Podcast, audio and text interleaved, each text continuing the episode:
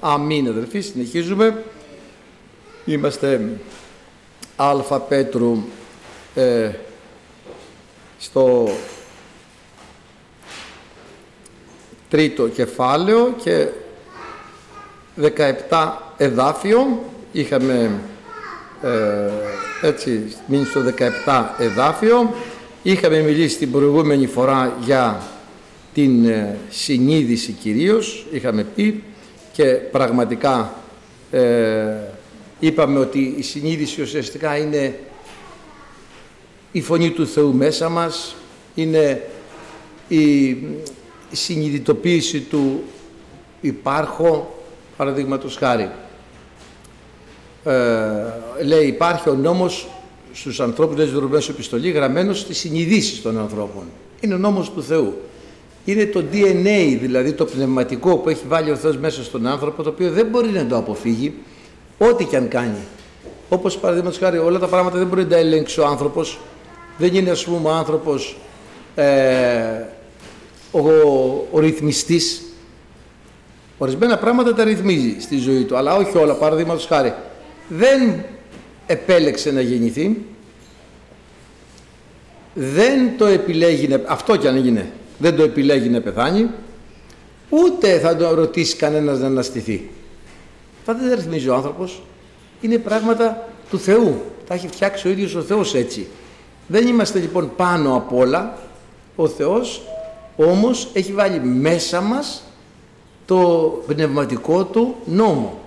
Έχει βάλει μέσα μας τη συνείδηση, γι' αυτό και ο Απόστολος Παύλος άμα θα δούμε λέει όταν είχαν πιάσει τις πέτρες να λιθοβολήσουν την επαυτοφόρο μοιχευωμένη, οι Φαρισαίοι, τους είπε ο Κύριος, αναμάρτητος, πρώτος των λίθων βαλέτο. Εκείνοι υπό τη συνειδήσεως ελεγχόμενοι, τι ήταν αυτή η συνείδηση που τους έλεγξε η συνείδησή τους; Δεν είναι ο ίδιος ο εαυτός τους, όχι, είναι η φωνή του Θεού μέσα τους και τους έλεγξε. Όπως είπαμε, μια φωνή μην το κάνεις αυτό. Μπορεί να είναι και πράγματι να είναι η φωνή του Θεού και η φωνή της συνείδησης. Και είχαμε ορισμένα εδάφια εδώ. Εδώ θα δείτε αδερφέ αγαπητοί ότι ε, κάποιος ε, ε, τι γίνεται όταν μετανοεί. Να το πούμε τώρα που μου ήρθε θα μην το ξεχάσουμε. Τι γίνεται όταν μετανοεί. Συνειδητοποιεί ότι είναι αμαρτωλός. Και ενσυνείδητα λέει μετανοώ και θέλω να βαπτιστώ να φύγουν οι αμαρτίες μου. Το μωρό έχει συνείδηση. Δεν έχει γιατί ακόμη δεν έχει διαμορφωθεί, δεν έχει έρθει σε τέτοια ηλικία ώστε να διαμορφωθεί μέσα του, να ολοκληρωθεί μέσα του. Ε, βλέπετε ας πούμε το κατσικάκι τώρα γεννιέται σε ένα λεπτό χοροπηδάει. Ξέρετε, σε ένα λεπτό χοροπηδάει. Έχει σηκωθεί όρθιο και χοροπηδάει και τρέχει. Σε 10 λεπτά κάνει αγώνα δρόμο ε, το ίδιο όλα τα ζώα. Είτε είναι ένα ελεφαντάκι που ε, όταν είναι μωρό ελαφρύ ελεφαντάκι 150 κιλά. Είτε είναι ένα ε, κοτοπουλάκι, μόλις βγει από τα αυγό. Είτε είναι, ξέρω εγώ, κάτι αρνάκι, αλογάκι, μοσχαράκι. Με το που γεννιούνται, σηκώνονται κατευθείαν, περπατάνε ή κάποια άλλα ζώα σε πολύ σύντομο χρονικό διάστημα γρήγορα στέκονται στα πόδια. Ο άνθρωπος χωρίς την ε, πολύ πολύ επιμελή φροντίδα με ενήλικα δεν μπορεί να επιβιώσει για χρόνια ολόκληρα. Και όταν λέμε για χρόνια μπορεί και για 10 χρόνια και για 15 χρόνια μπορεί να επιβιώσει αν δεν έχει τη φροντίδα του ενήλικα ενώ το κατσικάκι τελείωσε. Δηλαδή σε πολύ λίγο καιρό ή τα άλλα ζώα. Έτσι λοιπόν ο άνθρωπος δεν διαμορφώνει και μάλιστα βλέπετε ότι έχει γίνει αντιληπτό ότι για να διαμορφωθεί η συνείδηση του ανθρώπου βλέπετε ότι η Παλαιά Διαθήκη το είχε 30 ετών. Έλεγε ας πούμε 30 ετών θα μπει στη συναγωγή, γι' αυτό και ο Κύριος, γιατί τότε θεωρούσε ότι ορίμαζε ο άνθρωπος, ολοκληρωνόταν ο άνθρωπος και μπορούσε να κινηθεί με οριμότητα και σοφία. Ακόμα και οι εκτός του Ευαγγελίου βλέπουν ότι ο άνθρωπος δεν έχει διαμορφώσει άποψη και συνείδηση και λέει τώρα παλιά ήταν 25. Το πήγανε 18, σε λίγο θα το πάνε 8 για να πάρουν ψήφους, σιγά σιγά δηλαδή. θα το πάνε στο νηπιαγωγείο, αλλά τέλος πάντων αντιλαμβάνεται ο κόσμος ότι και η σοφία αυτού του κόσμου ότι δεν είναι όριμος ο άνθρωπος. Βλέπετε τώρα τι κάνουνε. Συνειδητοποιώ, ε, συνειδητοποιεί ένας ας πούμε ότι θέλει να αλλάξει φίλο. Είναι μέσα εγκλωβισμένο σε ένα γόρι ένα κορίτσι, σε ένα κορίτσι εγκλωβισμένο μέσα ένα γόρι. Και βλέπετε πάλι οι άνθρωποι να είναι από 15 χρονών και πάνω, που πραγματικά είναι πολύ λίγο. Αλλά επειδή θέλουν να κάνουν το χατήρι του διαβόλου που είναι δέσμοι στο να εκτελούν το θέλημα εκείνο, τα κάνουν όλα αυτά. Όμως βλέπετε ότι το μωράκι δεν μπορεί να συνειδητοποιήσει τον αμαρτωλό και να μετανοήσει ώστε να βαπτιστεί, ούτε έχει συνείδηση των αμαρτιών του. Όπως θα δούμε σήμερα τι είναι το βάπτισμα. Λοιπόν, όλα είναι γραμμένα μέσα στις συνειδήσεις των ανθρώπων και θα κρυθούν σύμφωνα με τη συνείδησή τους οι άνθρωποι που δεν είχαν την ευκαιρία να έχουν επαφή με το Ευαγγέλιο. Λοιπόν, υπό τη συνειδήσεως ελεγχόμενοι οι Φαρισαίοι, κάτι τους έλεγχε μέσα τους, γι' αυτό και λέει στους Ρωμαίους δεικνύουν Β15 το έργο του νόμου γεγραμμένο στις καρδιές, έχονται συμμαρτυρούσα τη συνείδηση αυτών και τους λογισμούς, είτε κατηγορούμενους ή απολογουμένους. Η συνείδησή μας λοιπόν και οι λογισμοί μας, όπως ο Παύλος Κορυθίδου λέει η συνείδησή μου δεν με ελέγχει εις ουδέν, αλλά βλέπουμε ότι πάνω από τη συνείδηση είναι ο Θεός γιατί είχαμε πει ότι η δική μας συνείδηση μετά την πτώση έχει πάθει ζημιά μετά την πτώση.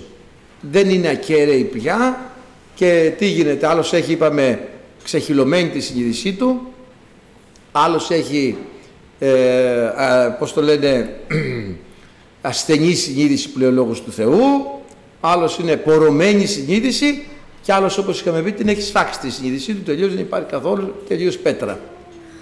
Γι' αυτό, λέει ο και Απόστολος Παύλος, η συνείδησή μου εμένα δεν με ελέγχει, πλην με τούτο δεν είμαι δικαιωμένο, ο ανακρίνων με είναι ο Κύριος. Πάνω από όλους και από όλα είναι ο Κύριος. Αυτός ακρίνει και τις συνειδήσεις και τις καρδιές των ανθρώπων. Έτσι λοιπόν, ε, Γι' αυτό λέει να έχετε, να έχετε αγαθή συνείδηση. Το είχαμε πει την προηγούμενη φορά. Μένουμε λίγο εδώ στη συνείδηση, είναι σημαντικό. Να έχετε αγαθή συνείδηση. Γιατί; Άμα ο άνθρωπος χάσει την αγαθή του συνείδηση, την μπορεί να αναβαγίσει ακόμα εις την πίστη. Ρωτάς, ας πούμε, ρωτάω έναν αδερφό, φεύγοντας από εδώ, ας πούμε, αδερφέ, ε, ξέρω, τα κλείσε τα φώτα στο μπάνιο; Ναι, ναι, τα κλείσε. Εντάξει. Την άλλη μέρα με πιάνει. Λέω ένα παράδειγμα τώρα, ε. Αδερφέ, γιατί με ρώτησες αν έκλεισε τα φώτα στο μπάνιο; Λέω, γιατί ξέρεις πόσες φορές έχω έρθει και τα έχω βρει ανοιχτά; Πάρα πολλές φορές. Γι' αυτό. Εντάξει. Γιατί. Ξανά, γιατί με ρώτησες αν έκλεισε τα. Δηλαδή θέλεις να πεις ότι δεν είμαι εντάξει στις υποχρεώσεις μου να κάνω. Κοιτάξτε τώρα που πάει το μυαλό, ε. Πού πάει το μυαλό; Γιατί όταν δεν έχουμε αγαθή συνείδηση αρχίζουμε να πονηρευόμαστε τι είναι πίσω από αυτό που μου λέει ο άλλος; Δεν έχουμε αγαθή συνείδηση. Ξεπέσαμε από την αγαθή συνείδηση. Χάσαμε την αγαθή συνείδηση. Αφού σου είπα ότι σε αγαπάω θα λες αμήν και εγώ σε αγαπάω γιατί να μου το πει μήπως θέλει δανεικά ε; γιατί να μου το πει μήπως θέλει να το εξυπηρετήσω με το αυτοκίνητο. Ε, γιατί να μου το πει, γιατί να μου το πει, να σπάσω το μυαλό μου να δω γιατί να μου το πει. Γιατί σου είπες σε αγαπάει, κακό σου είπε. Μα δεν μπορεί να με αγαπάει. Γιατί δεν μπορεί να σε αγαπάει. Ε, εσύ μπορεί να μην τον αγαπάει, σε αγαπάει. Άμα χάσουμε την αγαθή συνείδηση και μεταξύ μας, τότε πλέον η σχέση μας πάβει να είναι σχέση σωστή και αληθινή και γίνεται μια σχέση υπο, που είναι όλοι ύποπτοι για τα πάντα. Και δεν έχουμε αγαθή συνείδηση. Λοιπόν, να, μην, ε, ε, έχουμε, να έχουμε αγαθή συνείδηση, αδερφοί αγαπητοί. Είπαμε ότι υπάρχει ασθενή συνείδηση, μερικοί για την συνείδησή τους τρώνε λάχανα, μερικοί τρώνε κρέας, να μην καταφρονεί κανένας κανέναν, γιατί πραγματικά ε, ε, να έχουμε την αγαθή συνείδηση. Λοιπόν, ε, και είναι πάρα πολλά. Είχαμε πει στον Τιμόθεο το τέλος της παραγγελίας είναι αγάπη καθαράς καρδίας, συνειδήσεως αγαθής και πίστος ανυποκρίτου. Να έχουμε το μυστήριο της πίστος, λέει επίσης στον Τιμόθεο γάμα 9, με τα καθαράς συνειδήσεως. Ε, και είχαμε πει την ε, συνείδηση εν Θεό και τη διαγωγή εν Χριστώ. Την εν Χριστώ διαγωγή σας. Εκεί είχαμε μείνει και από εκεί θα συνεχίσουμε. Ε, λοιπόν, ε, και εδώ είχαμε, το είχαμε δει βέβαια, ε, θα το δούμε και τώρα στον ε, Πέτρο, σήμερα για το βάπτισμα που λέει είναι μαρτυρία, από εκεί πήραμε αφορμή να συνεχίσουμε, αγαθής συνειδήσεως. Και τώρα θα συνεχίσουμε αδερφοί αγαπητοί από το 17 εδάφιο που είχαμε μείνει, 17 δεν είχαμε μείνει νομίζω, για να το δούμε, ναι, 17, θα το δούμε, λοιπόν λέει το 17, γάμα 17, α Πέτρου. Διότι καλύτερο να πάσχεται αν είναι ούτω το θέλημα του Θεού αγαθοποιούντες παρά κακοποιούντες, επειδή και ο Χριστός άπαξ έπαθε δια της αμαρτίας, ο δίκαιος υπέρ των αδίκων, διαναφέρει εμάς προς τον Θεόν, θανατωθείς μεν κατά τη σάρκα, ζωοποιηθείς δε δια του πνεύματος, δια του οποίου πορευθείς εκήρυξε και προς τα πνεύματα, τα εν τη φυλακή, τα οποία επίθυσαν ποτέ, ότε η μακροθυμία του Θεού επρόσμενε ποτέ αυτός εν τις ημέρες του Νόε, ενώ κατασκευάζεται ο κυβωτός στην συν ολίγε του τέστην οκτώ ψυχέ διεσώθησαν διείδατος, του οποίου αντίτυπωνών το βάπτισμα σώζει και εμάς στην σήμερον, που χει αποβολή της ακαθαρσίας της αρκός, αλλά μαρτυρία της αγαθής συνειδήσεως των Θεών, δια της Αναστάσεως του Ιησού Χριστού, ώστε είναι δεξιά του Θεού πορευθήσεις των ουρανών και ισών, υπετάχθησαν άγγελοι και εξουσία και δυνάμεις, και το διαβάζουμε και από το κείμενο, Κρήτον γάρ αγαθοποιούντας ή θέλει το θέλημα του Θεού πάσχην ή κακοποιούντας. Ότι και ο Χριστός άπαξ περί αμαρτιών απέθανεν δίκαιος υπέρ αδίκων ή να ημάς προσαγάγει το Θεό θανατωθείς μεν σαρκή ζωοποιηθείς δε πνεύματι. Ενώ και της εν φυλακή πνεύμα συμπορευτής εκήρυξεν απειθήσασιν ποτέ ότε απεδέξετο η του Θεού μακροθυμία εν ημέρες Νόε κατασκευαζομένης κυβωτού συν ολίγη του τέστην οκτώ ψυχές διεσώθησαν ίδιατος, ο και ημάς αντίτυπον νυν σώζει βάπτισμα ους σαρκός απόθεσης ρήπου, αλλά συνειδήσεως αγαθής επερώτημα εις Θεόν, διαναστάσεως Ιησού Χριστού, ως έστιν εν δεξιά Θεού πορευθής εις ουρανών, υποταγέντων αυτό αγγέλων και εξουσιών και δυνάμεων. Δόξα τω Θεώ. Είμαστε λοιπόν εδώ και μας λέει καλύτερα είναι να πάσχετε αν είναι το θέλημα του Θεού αυτό. Είναι δυνατόν να είναι το θέλημα του Θεού να πάσχω. Θέλει ο Θεός να υποφέρω; Υπάρχει ένα Ευαγγέλιο light, γλυκού νερού, ε, αλλά ανάλατο. Ανάλατο. Ότι ο χριστιανός δεν πρέπει να υποφέρει. Ότι ο χριστιανός πρέπει να είναι πάμπλωτος. Ότι ο χριστιανός δεν πρέπει να αρρωσταίνει. Ότι ο χριστιανός δεν μπορεί να του λείπει τίποτα. Δεν είναι πουθενά το Ευαγγέλιο δεν τα λέει αυτά αδερφοί. Μπορώ όμως να πω, ναι θέλω να μην υποφέρω. Ναι θέλω να μην μου λείπει τίποτα. Ναι θέλω να είμαι πάμπλουτος. Ναι θέλω να σφίζω από υγεία. Θέλω να σκάσω από υγεία. Βέβαια. Αυτό καλά κάνω και το θέλω. Και ποιος δεν το θέλει. Αλλά δεν λέει το Ευαγγέλιο όμως ότι είναι έτσι. Αν είναι το θέλημα του Θεού μπορεί και να πάσχεις. Γιατί; Εδώ μας λέει ο λόγος του να πάσχεις δίκαια. Αν το θέλουμε του να πάσχεις και άδικα. Όπως είπε και στους οικέτες υποτάσσες που διαβάσαμε, αν αμαρτάντες ραπιζόμενοι υπομένετε, ποια χάρη χρεωστείτε σε εσάς. Μπορεί δηλαδή να είμαι καλός και σωστός και δίκαιος και πάλι να πάσχω. Θέλει ο Θεός. Μπορεί να θέλει ο Θεός, ναι. Μιλάει για τον Κύριο και λέει έμαθε την υπακοή εφόσον έπαθε. Ο Χριστός ήταν άνθρωπος θλίψεων και δόκιμος ασθενείας. Εμείς δεν θέλουμε. Να τους θεράπευε όλους ο Χριστός. Δεν τους θεράπευε όλους, αλλά από κάποια αρρώστια πεθαίνανε εκείνοι οι θεραπευμένοι. Ξαναδοστήσανε. Ξαναπεθάνανε. Από κάποια αρρώστια θα πεθάνεις. Θες από καρδιά. Θες από κεφαλικό. Θέλεις από ξέρω εγώ τι άλλο πεθαίνει ο άνθρωπος, κότια, πνευμόνια, οτιδήποτε. Από κάτι και αρρώστια θα πεθάνεις. Δεν πάει να πει ότι επειδή τους θεράπευσε ο Χριστός δεν θα ξαναπεθάνανε, δεν ξαναρρωστήσανε. Μα είναι δυνατόν να είναι το θέλημα του Θεού. Ναι, είναι δυνατόν να είναι το θέλημα του Θεού, αδερφοί, και να υποφέρω και να παθαίνω στη ζωή μου, να πάσχω. Πολλά. Διότι να μην σας πω ότι αυτό είναι σίγουρα το θέλημα του Θεού, γιατί δεν πρέπει να είμαι απόλυτος εγώ ποιος είμαι, πλην όμως, επειδή όλοι οι άνθρωποι είμαστε αμαρτωλοί, όλοι έχουμε έναν βαθμό εγωισμού δυνατό, άλλος πιο δυνατό, άλλος λιγότερο δυνατό, όλοι οι άνθρωποι έχουμε πάθη, αυτά όλα δεν, ο άνθρωπος δεν μπορεί να αποβάλει εύκολα αν δεν έρθει η παιδεία του παντοδύναμου Θεού πάνω του. Δεν μπορεί να μάθει την υπομονή. Δεν μπορεί να μάθει τη μακροθυμία.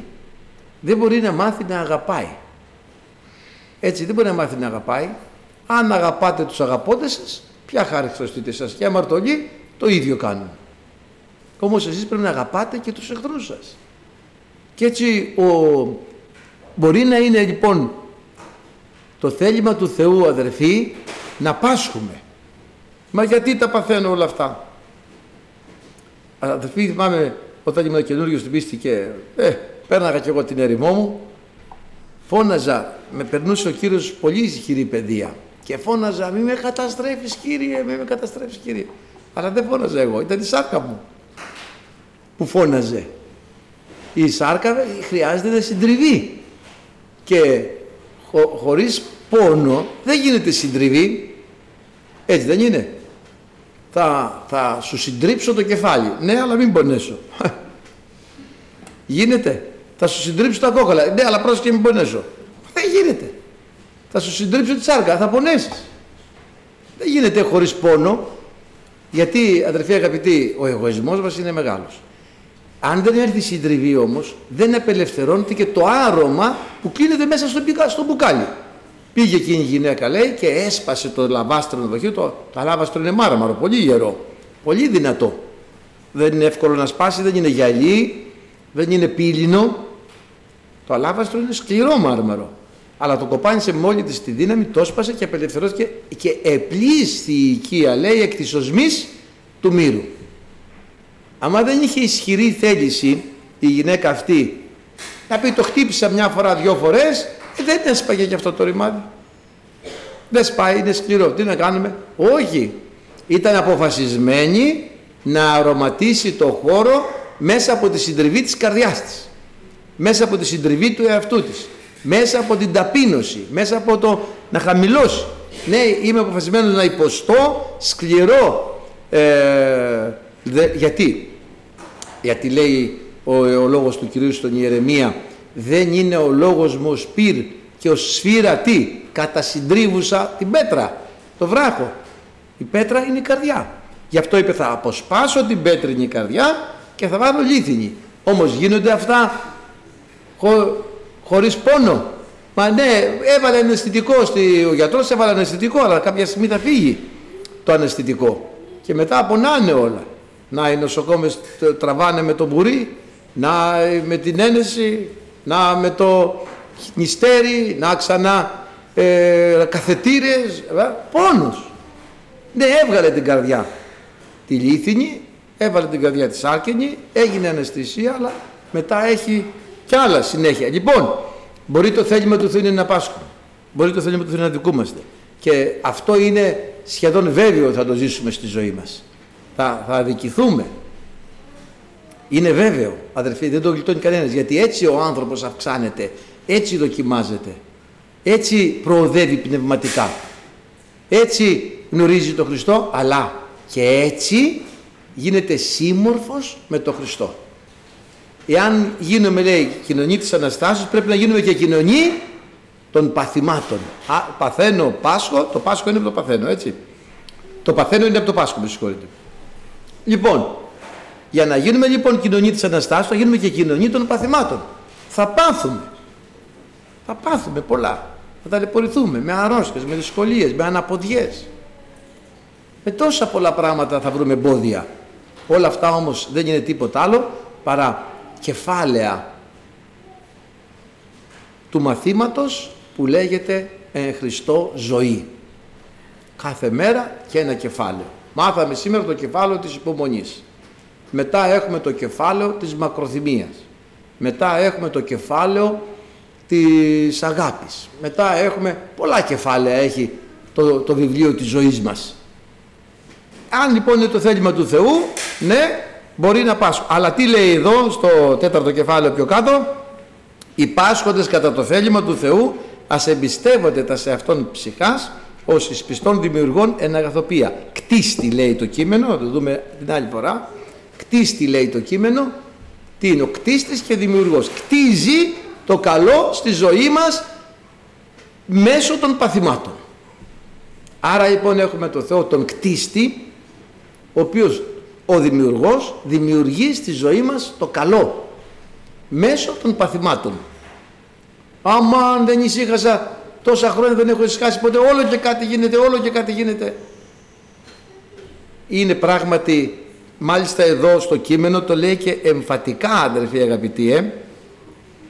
Ξέρετε τι λέει; Ε, ή θέλει το θέλημα του Θεού.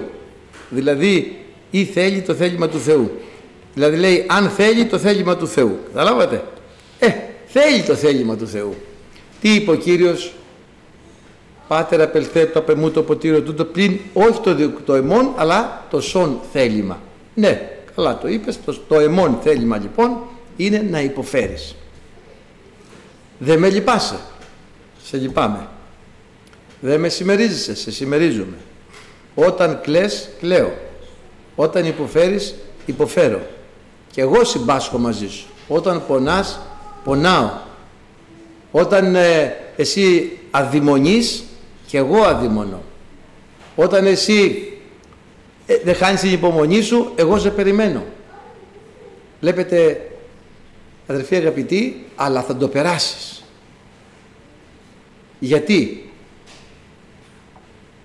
Τώρα λέει ταύτα είσαι με τι σε γέννησε; Πάνω στο σταυρό. Δεν μας γέννησε όλους αδερφοί. Αν δεν πόναγε, αν δεν ανέβαινε στο σταυρό, ούτε εσύ, ούτε εγώ, ούτε όλοι μας θα υπήρχαμε και θα μπορούσαμε να σωθούμε και να γευτούμε αυτή τη σωτηρία.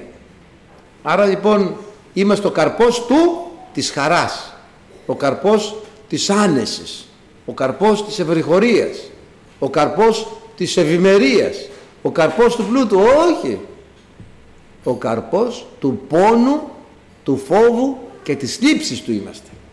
Ευχαριστούμε τον Θεό.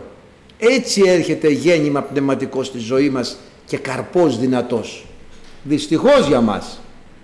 Έτσι λοιπόν ήταν το θέλημα του Θεού ναι, να σταυρωθεί ο Χριστός. Είναι το θέλημα του Θεού να σταυρωθείς. Είναι το θέλημα του Θεού να πεθάνει η σάρκα σου. Είναι το θέλημα του Θεού να πεθάνεις ως προς τον κόσμο.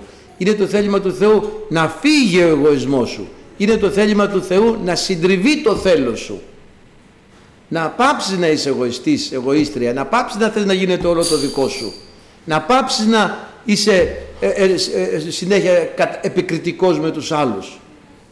Όλα αυτά είναι θέλημα Θεού και όλα αυτά για να τα ζήσουμε, για να τα βιώσουμε και να τα κατακτήσουμε θέλει το θέλημα του Θεού να περάσουμε από παθήματα. Τίποτα δεν γίνεται στη ζωή μας ερήμην του Θεού χωρίς την πρόνοια του Θεού. Μα έγινε αυτό στη ζωή μου, ναι. Έγινε αυτό στη ζωή σου γιατί ο Κύριος το επέτρεψε. Εφόσον βέβαια και εμείς θέλουμε να είμαστε μες στο θέλημα του Θεού και το επιτρέπουμε να ενεργεί και να εργάζεται στη ζωή μας. Έτσι, λοιπόν, αυτό αδερφοί αγαπητοί, όταν ε, ο άνθρωπος εμπιστευτεί τον εαυτό του στον Θεό, τότε ο Θεός έχει ένα πρόγραμμα για τον καθέναν μας να περάσουμε μέσα από θλίψεις. Να περάσουμε μέσα από στενοχώριες. Να περάσουμε μέσα από δυσκολίες. Βεβαίως δεν είναι μόνο αυτό. Έχουμε και πολλές χαρές. Μέσα σε όλο το περπάτημά μας, ε, μέσα στη θλίψη μας, έχουμε χαρές δεν είναι ουσιαστική, το, η ουσιαστική βάση της χριστιανικής συνείδησης είναι η χαρά, είναι το αίσθημα της νίκης, είναι του θάρρους της ευλογίας η ουσιαστική μας βάση. Ποτέ είναι μέσα στη χαρά μας, μέσα στη, στη θλίψη μας, δεν φεύγει ουσιαστικά η χαρά μας. Γιατί έχουμε τη χαρά του Κυρίου μέσα μας. Ωστόσο όμως δεν πάβει να πονάω κιόλας. Παραδείγματος χάρη, ναι κάνω υπομονή ας πούμε να μου βγάλει ο γιατρός τη χολή ναι ξέρω ότι είναι για το καλό μου γιατί έχει πάθει ζημιά αλλά αυτό δεν σημαίνει ότι δεν πονάω κιόλας. Έτσι δεν είναι. Πονάω. Αφού είναι ανθρώπινο. Λοιπόν, έτσι και ο Κύριος ε, αδελφοί μας ε, ενεργεί το καλό στη ζωή μας όπως είπαμε κτίστης, είναι κτίστης και δημιουργός.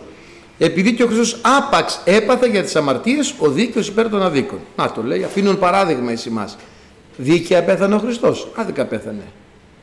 Ε, και εσύ γιατί παραπονιέσαι άμα υποφέρεις άδικα; Άσε που δεν υποφέρουμε άδικα. Σπάνια να έχουμε δίκιο. Σπάνια. Τις πιο πολλές φορές έχουμε άδικο. Αλλά, ε, πες ότι υποφέρουμε και άδικα. Ε, και εκεί, πόσο μάλλον να υποφέρουμε και δίκαια. Γιατί εγκρίνιαζε ο ληστής επάνω στο σταυρό και έλεγε «Α, άμα είσαι Υιός Θεού, κατέβα από το σταυρό, κατέβασε και εμάς». Πήγε να τον προκαλέσει τον Κύριο. Αλλά ο άλλος ξέρεις τι είπε. Καλά δεν τρέπεσαι του λέει του άλλου. Εμείς δίκαια των όσων επράξαμε απολαμβάναμε. Αυτός άδικα υποφέρει. Βλέπετε, ο μόνος που τα έπαθε άδικα βασικά είναι ο Χριστός. Εμείς δίκαια τα παθαίνουμε. Γιατί η, ο Θεός είναι Άγιος και δίκαιος. Αλλά αν αδικηθούμε από κάποιους ανθρώπους, αδερφοί αγαπητοί, πολλές φορές γίνονται πολλές αδικίες ε, στα κληρονομικά. Πολλές αδικίες. Και να σας πω κάτι, μπορεί ένας να έχει δυο παιδιά και μιλήσει και με τα δυο και τα δυο θα, θα λένε να με δείξει. Άμα ακούσεις τον έναν λέει, μα να μου δείξει ο πατέρας, μας, άμα μιλήσεις με τον εμένα μου δείξει ο πατέρας. Όλοι θεωρούν ότι είναι αδικημένοι. Όλοι. Κάτσε, δεν μπορεί να είστε δύο και να είστε και δυο αδικημένοι. Αποκλείεται. Ή θα είναι ισορροπία ή θα είναι ας πούμε ο ένας αδικημένος και ο άλλος ευνοημένος. Δεν μπορεί όλοι αδικημένοι. Πώς γίνεται αυτό; Αυτό δεν μπορεί να το πετύχει άνθρωπος. Είναι επίτευγμα, είναι σοφία, είναι... πρέπει να έχει Εριστάιν ο άλλος να καταφέρει και τους δυο να τους έχει αδικημένους. Έχω πέντε μίλια να μοιράσω, δυόμιση και δυόμιση. Ή μια πιθανότητα. Ή αλλιώς τρία και δύο, ή αλλιώς τέσσερα και ένα ή πέντε και κανένα. Οπότε έτσι είναι αδικημένος ο ένας και ευνοημένος ο άλλος. Πώς γίνεται όλοι να έχουμε δίκιο; Το δίκιο του Χότζα, ε. Έχουμε όλοι, ε, όπως ο Χότζας ας πούμε που πήγαινε, ο Χότζας ήταν την εποχή εκείνη και δικαστής. Κατής, έτσι τον έλεγαν στα, ο Κατής, στα τουρκικά. Και Πάει κάποιος εκεί, του λέει την υπόθεση του Χότζα, μόλις την ακούει ο Χότζα, του λέει: Έχεις δίκιο. Ε, και η γυναίκα του εκεί στην κουζίνα και ο Χότζας στο σαλόνι, τέλος πάντων μια σκηνή τι είχαν εκεί. Έρχεται και μετά και ο αντίδικος. Έτσι δεν είναι. Του λέει: Χότζα, αυτό, αυτό, αυτό και αυτό. Του λέει: Έχεις δίκιο. Έφυγε γι' αυτός. Η γυναίκα του που το άκουγε, λέει: Χότζα, ήρθε ο ένας, σου είπε: αυτό έχεις δίκιο. Ήρθα να σου είπε ακριβώς το αντίθετο και εκείνο το έχεις δίκιο. Του λέει έχεις δίκιο. Και εσύ δίκιο έχεις, της λέει. Όλοι δίκιο. Όλοι δίκιο, έτσι δεν είναι. Όλοι, όμως ο Κύριος λέει δίκαια πάσχεται. Και ας το πούμε και εμείς σαν τον ληστή. Δίκαια των όσων επράξαμε απολαμβάνουμε. Δεν έχουμε αμαρτήσει αδερφοί. Δεν έχουμε φταίξει. Ε, επομένως. Και εδώ αν αδικηθούμε από ανθρώπους ναι, μπορεί κάποιος άνθρωπος να μας αδικήσει. Αλλά αυτό είναι στην πρόνοια του Θεού για να ευλογηθούμε ακόμη περισσότερο.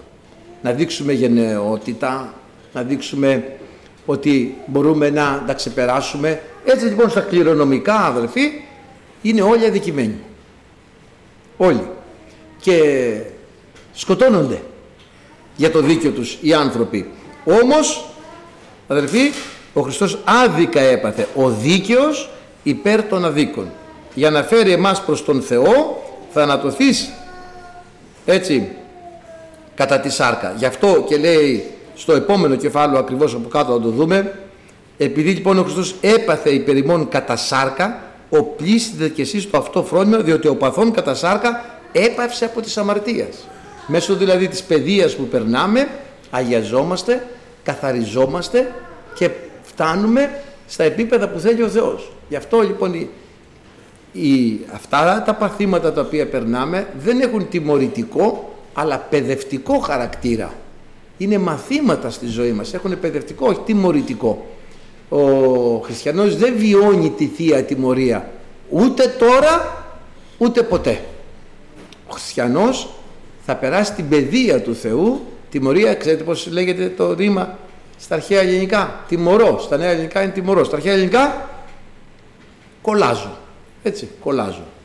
Γι' αυτό λέμε, ξέρουν αυτοί που είναι στα νομικά λίγο γι' αυτά, αυτή η πράξη είναι κολάσιμη, δηλαδή τιμωρητέα πράξη. Έτσι λοιπόν ο χριστιανός δεν βιώνει κόλαση από το Θεό ούτε τώρα ούτε στην άλλη ζωή αλλά μπορεί να υποστεί την παιδεία του Θεού στη ζωή του. Ευχαριστούμε τον Θεό. Έτσι μπορούμε να υποστούμε την παιδεία, όχι την τιμωρία. Η τιμωρία θα έρθει μετά. Δεν είναι τώρα. Δεν σε τιμωρεί ο Θεός. Ακόμα και αν αμάρτησες. Τι τιμωρία επέβαλε ο Θεός στον Άσο το Υιό; Επίτε μου. Τι τιμωρία; Α, εντάξει, τον Άσο το Υιό. Ναι. Εντάξει, άστο τον Άσο το Υιό. Τι τιμωρία τον είχε αδυναμία; Τι τιμωρία επέβαλε ο Θεός στην Σαμαρίτιδα που είχε πέντε άντρες; Τι τιμωρία της επέβαλε; Συγχωρημένη η αμαρτία σου. Τι τιμωρία επέβαλε ο Θεός στην επαυτοφόρο διχευωμένη. Την τιμώρησε; Όχι. Είσαι ίσα εκείνους που ήταν έτοιμοι να την τιμωρήσουν, τους αφόπλησε. Δεν είναι τιμωρία Θεού λοιπόν η παιδεία που περνάμε ή τα παθήματα, είναι ένδειξη της γνησιότητος της υιοθεσίας. Ένα παιδί, ο κάθε γονιός το παιδί του, του βγάζει τα αυτή, του κοπανάει καμιά. Έτσι δεν είναι; Γιατί είναι παιδί του. Τα ξέρει να τα κουμπάει; Όχι. Άρα και ο Θεός, επειδή είστε ιοί, όταν ο Θεός λέει φέρνει την παιδεία επάνω του Ιάκωβος, τι κάνει, συμπεριφέρεται σε εσάς ως προσιούς. Άρα λοιπόν η παιδεία του Θεού και τα παθήματα του Θεού στη ζωή μας είναι εκτός των υπολείπων ευεργετικών καρπών που μπορούμε να αποκομίσουμε, έχουν και σφραγίδα θεϊκή ότι μας αποδέχεται ως παιδιά του. Με τα ξένα παιδιά κανένας δεν ασχολείται. Αυτή την εποχή ούτε οι δάσκαλοι ούτε οι καθηγητές. Τους έχουν τρελάνει και τους δασκάλους και τους καθηγητές έτσι και πούνε κάτι σε ένα παιδί και το κάνει μια τιμωρία, έρχεται ο μπαμπάς και γίνεται μήνυση, πάνε στα δικαστήρια. Οπότε δεν πάνε να κάνετε ό,τι θέλετε, λέει. Δεν ασχολείται κανένας. Με τα ξένα παιδιά δεν ασχολείται κανένας. το την ώρα να περάσουν, γι' αυτό και έχει πάψει σήμερα. Έχουμε μεν καθηγητές, έχουμε δασκάλους, αλλά όχι παιδαγωγούς. Δεν έχουμε παιδαγωγούς. Έχει πάψει να υπάρχει παιδαγωγία. Έτσι, η αγωγή των παιδών που λένε Λοιπόν, έτσι επειδή και ο Χριστός έπαθε, οπλίστητε και εσείς το αυτό φρόνημα. Γιατί ο Χριστός έπαθε για τις αμαρτίες μας, για να μας ελευθερώσει και μας εξαγόρασε από την κατάρα του νόμου. Λοιπόν, ε, και συνεχίζουμε, αδελφοί, πώς έγινε αυτό, έπασε ο δίκαιος υπέρ των αδίκων να μας φέρει προς το Θεό Δηλαδή μέσα από αυτή τη διαδικασία τι έκανε, μας έφερε μας προς το Θεό. Έκανε το θέλημα του Θεού. Όλο ο Χριστός υπέφερε άδικα γιατί για να ανοίξει ο δρόμος να πλησιάσουμε εμείς στο Θεό. Αν δεν, δεν έκανε υπομονή ο Χριστός σε όλο αυτό την αδικία που έγινε στη ζωή του δεν θα μπορούσαμε να ανοίξει ο δρόμος να πάμε εμείς προς το Θεό. Δεν ανοίγει εύκολα ένας δρόμος έχει πέτρες, χρειάζονται μηχανήματα, χρειάζονται εκρήξεις, χρειάζονται μπουρλότα, χρειάζονται άσφαλτος, χρειάζονται έξοδα, χρειάζονται εργάτες, χρειάζονται τι ωραία πράγματα χρειάζονται και πολύ δυνατά και σκληρά να γίνουν να ισοπεδωθούν τα ύψη, να γεβηρωθούν τα χάσματα, πόσο πολύ απασχόληση για να ανοίξει ένας δρόμος; Ένας δρόμος για να πάω από την Άνω Παναγιάς στην Κάτω Παναγιά. Για να πάω από την κόλαση στον Παράδεισο. Για να γίνω από σάρκα σαρκικός άνθρωπος πνευματικός. Ποιος τον ανοίγει αυτό το δρόμο; Τι μηχάνημα πρέπει να είναι; Τι δυνατότητες πρέπει να υπάρχουν για να ανοίξει ένας τέτοιος δρόμος; Δεν υπάρχει. Μόνο εγώ είμαι η οδός, η αλήθεια και η ζωή. Και αυτά μας έφερε προς τον Πατέρα μέσω των παθημάτων. Και είμαστε ο καρπός των παθημάτων του, του πόνου, της ψυχής του. Γι' αυτό χαίρο λέει ο Απόστολος Παύλος ε, και στις αδυναμίες και στις λήψεις και στις τονοχώριες και στα δεινά που περνάω γιατί φανερώνεται ότι ο Θεός είναι μαζί μου. Διότι δεν με έχει ξεχάσει. Αυτά που περνάω πάει να πει ότι με εργάζεται και μέσα από αυτά θα με πάει στον ουρανό. Αλλιώς δεν ασχολείται μαζί μου καθόλου. Και εγώ νομίζω ότι είναι μαζί μου. Γιατί τραλαλεί, τραλαλώ, χαρούμενος χοροπηδότα για την κόλαση. Πεδίο απολεγημένο λέει κατεσχύνει τον πατέρα αυτού. Απολεγημένο παιδί μου. Ό,τι θέλει κάνει, ό,τι δεν ασχολείται κανένας. Πού ήσουν, παιδί μου, ε, α, σκότωσε κανένα δύο-τρεις φορές βράδυ γιατί με νευριάσανε. Εντάξει, δεν προσέχεις άλλη φορά. Ε, απολεγημένο. Δεν ασχολείται κανένας μαζί του. Ενώ ο Θεός δεν του κάνει αυτό. Λοιπόν, ε, ο, θανατωθείς λοιπόν μεν κατά τη σάρκα, αδερφοί αγαπητοί, εάν δια του πνεύματος θανατώνεις τις πράξεις του σώματος, θα, αν δεν πεθάνεις δεν θα ζήσεις. Έλεγε κάποιος, αν πεθάνεις πριν πεθάνεις, δεν θα πεθάνεις όταν πεθάνεις. Πρέπει να πεθάνεις τώρα. Ένα πράγμα που δεν το θέλει κανένας, Όλοι θέλουμε να ζούμε. Εγώ σας το έχω πει τον ύπνο, δεν χρειάζεται να το ξαναπώ, που ήθελα να έχει ένα μπουρί το φερετρό μου και να παίρνω αναπνοή και θάψτε με λέω να έχω ένα μπουρί, να ανοίξετε μια τρύπα στο καπάκι και να έχω ένα μπουρί να ανασένω και θα σκάσω. Έτσι έλεγα. Δεν θέλει ο άνθρωπος να πεθάνει. Ουσιαστικά ο εγωισμός του, η σάρκα του, το σαρκικό του φρόνημα δεν θέλει να το θανατώσει. Αλλά εάν δια του πνεύματος θανατώνετε τις πράξεις του σώματος, θα ζήσετε.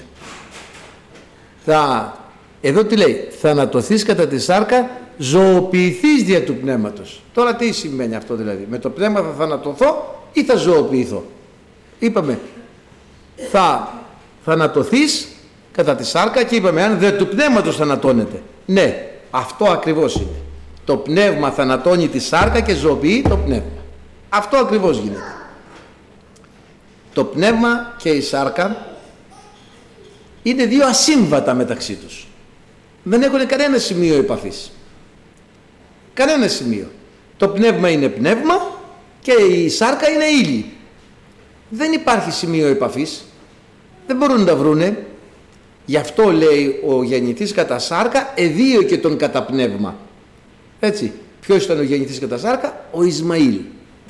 Ποιος ήταν ο γεννητής κατά το πνεύμα; Ο Ισάκ. Ο Ισμαήλ, πώς γεννήθηκε ο Ισμαήλ; Του είπε ο Θεός, του Αβραάμ θα σου χαρίσω παιδί. Εκεί ο Αβραάμ κοντά 100 χρονών, βαρέθηκα να περιμένει με τη Σάρα. Λέει, του λέει η Σάρα, είπε ο Θεός να μας χαρίσει παιδί, αλλά ξεχαστήκα τα πράγματα. Μάλλον δεν θα ήταν το Θεό. Δεν παίρνεις την Άγαρ, λέει την ε, δούλη μου να κάνεις παιδί με την Άγαρ. Και πει, πήρε την άγρα, συνηθιζόταν τότε, δεν ήταν κάτι αμαρτία. Αυτό, μάλιστα οι στήρες γυναίκες στην εποχή εκείνη έδιναν τις υπηρετριές τους στον άντρα τους να κάνει παιδί και η υπηρέτριά τους γεννούσε τα γονατά τους στην ποδιά τους και πλέον δεν το όριζε το παιδί η υπηρέτρια, ήταν σαν να ήταν της κυρίας. Γι' αυτό λέει λοιπόν και στον Αβραάμ, πάρε την άγαρα λέει να κάνεις παιδί και μας είπε ο Θεός, αλλά πότε θα περιμένουμε, κοντεύουμε 100 χρονών. Περιμένουμε τώρα το Θεό, του είπε η Σάρα. Και έκανε ο Αβραάμ παιδί με την Άγαρ, τη δούλη, την Αιγυπτία. Το αποτέλεσμα ήταν σάρκα. Ήτανε, λέει, καρπός κοιλίας. Γέννημα κοιλίας καρπός πνεύματος, γέννημα πνεύματος, καρπός σαρκικός. Ο δε καρπός του πνεύματος είναι αγάπη, χαρά, ειρήνη. Ο καρπός του της σάρκας, τα έργα της σαρκός και αυτό είναι καρπός. Μοιχεία, πορνεία, καταρσία. Έχει λοιπόν και τα προϊόντα της αμαρτίας. Η αμαρτία έχει προϊόντα. Το προϊόν της αμαρτίας είναι ασέβεια. Λοιπόν, γέννησε λοιπόν κατά σάρκα. Και μετά έρχεται ο Θεός όμως και δίνει το τέκνο της επαγγελίας. Ο Ισαάκ ήταν κατά πνεύμα.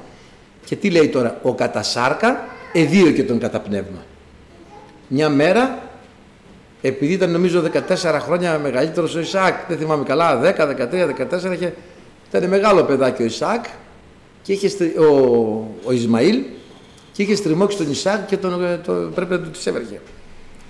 Και το είδε η μητέρα του, η Σάρα, και μόλις το είδε, λέει στον Αβραάμ, δίωξον την δούλην και τον ιόν αυτής, διότι δεν θέλει κληρονομήσει ο ιός της δούλης μετά του ιού της ελευθέρας. Και τον έδιωξε τον Ισμαήλ, ξέρετε την ιστορία του.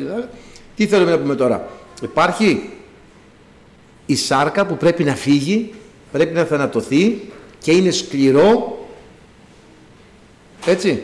Ο Αβραάμ δεν ήθελε να τη διώξει, την Άγαρ, γιατί εν τέλει ήταν η γυναίκα του παρόλο η πιδέτρια, δεν ήθελε να διώξει τον Ισμαήλ γιατί ήταν παιδί του. Έτσι, δηλαδή έχουμε τώρα παντρευτεί και τη σάρκα αλλά και τον καρπό της σάρκας. Και δεν θέλουμε να τα διώξουμε. Δεν θέλουμε να πεθάνει. Δεν θέλουμε να φύγει ο σαρκικός άνθρωπος. Δεν θέλουμε να φύγει η σαρκικότητα από τη ζωή μας. Θέλουμε τη δόξα, θέλουμε τον εγωισμό, θέλουμε το θέλημά μας, θέλουμε το στολίδι μας, θέλουμε το γλέντι μας, θέλουμε τη διασκεδασή μας, θέλουμε τα πάθη μας, θέλουμε τις αμαρτίες μας, τα θέλουμε όλα. Δεν θέλουμε να τα διώξουμε από τη ζωή μας. Του λέει Αβραάμ διώξει τη δούλη και τον ιό όχι δεν μπορώ, δεν μπορώ, είναι παιδί μου, δεν μπορώ. Και επεμβαίνει ο Θεός και του λέει Αβραάμ να ακούσει τη γυναίκα σου. Είναι η μόνη περίπτωση στη γραφή που λέει στον άντρα να ακούει και για ποιον άντρα; Τι άντρα; Φύλαρχο πατριάρχη, πατέρα και των Εβραίων και των Χριστιανών. Ο, ο Αβραάμ είναι και πατήρ της πίστεως, διότι την επαγγελία την έλαβε ενώ ήταν περιτομή. Ε, απερίτητος με συγχωρείτε. Λοιπόν, του φάνηκε σκληρό. Μη σου φαίνεται σκληρό να διώξεις τη, σαρ, τη σαρκικότητα από τη ζωή σου. Μη σου φαίνεται σκληρό να πεθάνεις κατά τον κόσμο. Μη σου φαίνεται σκληρό να πεθάνεις για τον κόσμο. Μη σου φαίνεται σκληρό να πεθάνει ο εγωισμός σου, να πεθάνει το θέλημά σου, να πεθάνει το πάθος σου. Μη σου φαίνεται σκληρό. Θανάτωσέ το. Επενεύει ο Θεός να ακούς τη Σάρα. Ό,τι σου λέει η Σάρα να κάνεις. Διώξ' τους. Και αν δεν τους διώξουμε, και να σας πω και την αλήθεια, δεν τους καλοδιώξανε και ακόμη ταλαιπωρούνται. Αυτή λέει θα είναι τώρα άκανθε οδύνης στα πλευρά σου. Και ακόμη είναι. Είδες πως είναι στα πλευρά του Ισραήλ; Σαν αγκάθι στα πλευρά είναι τώρα όλος αυτός και κάτω κόσμος. Βλέπετε αδερφοί αγαπητοί, πρέπει θανατωθείς, να θανατωθείς η σάρκα. Να πεθάνει ο σαρκικός άνθρωπος και να ζήσει ο νέος, πώς πεθαίνει θα το δούμε πιο κάτω, και να ζωοποιηθεί το πνεύμα. Το, ο πρώτος άνθρωπος έγινε εις ψυχήν σαρκικός. Ο πρώτος Αδάμ εις ψυχήν ζώσα. Ο δεύτερος εις πνεύμα ζωοποιούν. Έχουμε δύο Αδάμες. Δύο Αδάμ. Ο πρώτος Αδάμ και ο έσχατος Αδάμ. Ο πρώτος χώμα, ο δεύτερος πνεύμα. Θα, ζω, θα πεθάνεις κατά τη σάρκα, θα θανατωθείς, θα ζωοποιηθείς όμως κατά το πνεύμα. Θα πεθάνεις εδώ μέσα στο βαπτιστήρι, θα σε θάψουμε, αλλά θα αναστηθείς νέος άνθρωπος. Νέο κτίσμα, τισμένος κατά Θεό. Έτσι αδερφοί αγαπητοί, ο άνθρωπος αρνείται να πεθάνει πεισματοδός. Και επειδή αρνείται να πεθάνει πεισματοδός, ο Θεός επιτρέπει σκληρές δοκιμασίες στη ζωή του, σκληρά πάθη στη ζωή του, προσέξτε να δείτε. Λένε καμιά φορά, αυτός ο άνθρωπος είναι πενταμάλακος. Ναι, στους τρόπους, στην ευγένεια, μη είσαι ξεγελάνε τα φαινόμενα. Από μέσα μπορεί να είναι τσιμέντο, γρανίτης, Βλέπεις έναν άνθρωπο, ένα θηρίο, μειώδης, άμα βουτήξει την κολόνα, τη ρίχνει κάτω και έχει καρδιά μικρού παιδιού. Τα φαινόμενα απατούν. Γι' αυτό λέει ο Κύριος στον Σαμουήλ, Σαμουήλ ο Θεός, εγώ δηλαδή, δεν βλέπει καθώς ο άνθρωπος. Ο άνθρωπος βλέπει το φαινόμενο, ο Κύριος όμως γνωρίζει την καρδία. Ήταν ο Δαβίδ ο μικρός που τη μια που έδειξε ένα λιοντάρι το θανάτωσε μετά την αρκούδα. Αλλά κάτι δεν γέμιζε το μάτι κανενός. Η παντοδυναμία του Θεού, η παντογνωσία του Θεού, η αγαθή πρόνοια του Κυρίου φέρει στη ζωή κάθε παιδιού του τέτοια δοκιμασία σε σκληρότητα, σε βαθμό σκληρότητος ανάλογη της σκληρότητας της καρδιάς του. Όταν δύο πράγματα είναι έτσι, ισορροπεί. Γιατί εγώ τώρα αυτή τη στιγμή βάζω ίδια δύναμη εδώ, ίση και στο άλλο. Όταν όμως θέλω να νικήσει το ένα το άλλο, εφαρμόζω μεγαλύτερη δύναμη στο ένα μέρος και νικέται το άλλο. Έτσι ο Θεός φέρνει δοκιμασίες λίγο μεγαλύτερες από τις αντοχές μας για να σπάσουμε. Γιατί άμα φέρει ίση δοκιμασία στη ζωή μου με την αντοχή μου δεν θα σπάσω, θα ισορροπώ. Σπρώχνε εσείς, σπρώχνω εγώ, εκεί ήταν. Ενώ πρέπει να μας νικήσει και έτσι ο Θεός φέρνει σκληρές δοκιμασίες λίγο παραπάνω από τις αντοχές μας. Βέβαια δεν θα δοκιμαστείτε υπέρ της δύναμής σας, αλλά συν τον πειρασμό θα κάνει και την έκβαση για να μπορούμε να υποφέρουμε. Αμήν. Δόξα τον Κύριο, τον ευλογήσει, θα συνεχίσουμε την άλλη φορά το 19.